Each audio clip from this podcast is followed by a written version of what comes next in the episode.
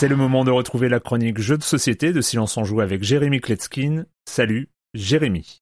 Salut Erwan, tu es un grand connaisseur, je ne doute pas un instant que tu connaisses tes classiques. Et donc si je te parle de combat, de siège et de la ville de Troyes, tu penses instantanément au jeu éponyme sorti il y a une dizaine d'années et qui a remporté l'As d'or des jeux de Cannes, le Trick Track d'or et plein d'autres récompenses internationales. Non, non Erwan, il ne s'agit pas de l'Iliade, d'Achille, du cheval ou je ne sais quoi. Non, non, non, là on parle de la Champagne, Mézraï, l'Estac, le Parc des Fontaines, je sais pas, le Troyes, la préfecture de l'Aube. Ben voilà, à deux heures de Paris, il y avait une citadelle moyenâgeuse, ils se sont bouffés les Sarrasins les incursions normandes, ici écrit une page de l'histoire de France. Et donc cette semaine, on va parler de 3 Dice, qui est un roll and write dans l'univers de 3, avec des dés. Même s'il y avait déjà des dés dans le jeu original, je digresse, mais là c'est dans le nom même du jeu. Hein. Et donc toujours à la manière d'un bingo, chaque joueur va recevoir une fiche à compléter. On y trouvera des cases à numéroter ou à cocher, des icônes à encercler, etc. Et là, je vous préviens tout de suite, on n'est pas dans du très futé, du cartographeur, du welcome to et tout. Non, non, non, 3 Dice, c'est de très loin le roll and write le plus gamer auquel j'ai joué. En gros, les fiches individuelles représentent la ville qui est divisée en six quartiers numérotés de 1 à 6, chacun des quartiers étant divisé en trois zones, celles des nobles, des civils et des religieux. Les premiers sont en charge de la sécurité, les seconds du commerce et les troisièmes du développement des connaissances. Et puis il y a plusieurs lignes de ressources, euh, d'argent, de petites icônes de personnages qu'on pourra encercler euh, quand on les obtiendra. Pour vous donner un aperçu de la mécanique du jeu, ça se déroule sur 8 jours, chaque jour étant divisé en deux parties, le matin et l'après-midi. On jouera donc 16 tours pendant une partie. Au centre de la table, on pose un plateau circulaire qui tourne autour d'un axe, autour duquel sont disposés au hasard des disques de couleurs, donc euh, nobles, civils ou religieux. Au début de chaque journée, on va lancer des dés qu'on va disposer ensuite sur ces disques. Les joueurs pourront donc choisir l'un de ces dés et donc construire dans le quartier associé l'un des deux bâtiments disponibles. Par exemple, si le dé numéro 4 est posé sur une case noble, je pourrais choisir entre construire une muraille ou une caserne. Et les murailles sont importantes puisqu'à partir du troisième jour, on rajoute un dé noir qui va annihiler le quartier correspondant. Et donc si vous n'aviez pas construit une muraille pour protéger ce quartier à chaque fois qu'un dé noir l'indiquera, vous ne pourrez plus accéder à l'une des zones du quartier, jusqu'à la fin de la partie. Et donc il faudra faire des choix en permanence en fonction du déroulement des événements, des dés, des autres joueurs. Voilà, 3 Dice c'est un jeu complexe, complet, stratégique. Il faudrait jouer plusieurs fois pour bien comprendre toutes les subtilités, la profondeur, le potentiel de ce jeu. Sur la boîte, il y a marqué de 1 à 10 joueurs, mais techniquement on peut jouer autant qu'on veut. À partir de 12 ans, oui, parce qu'il y a pas mal de sacrifices, des mauvaises nouvelles, on se fait détruire nos quartiers, les enfants ils aiment pas toujours ça. Hein. Pour des parties pas trop longues, hein, une demi-heure, trois quarts d'heure maximum. Les auteurs Sébastien Dujardin, Xavier Georges et Alain Orban. Voilà, Sébastien Dujardin, vous aviez compris, c'est chez Pearl Games. Il y a des petites extensions dans la boîte qui permettent de rallonger un petit peu la durée de vie. Euh. Il est aux alentours des 22 euros, vous en aurez pour votre argent. Et moi je vous dis à bientôt pour vous parler de ce large spectre imprévisible et surprenant des jeux de plateau. Bye bye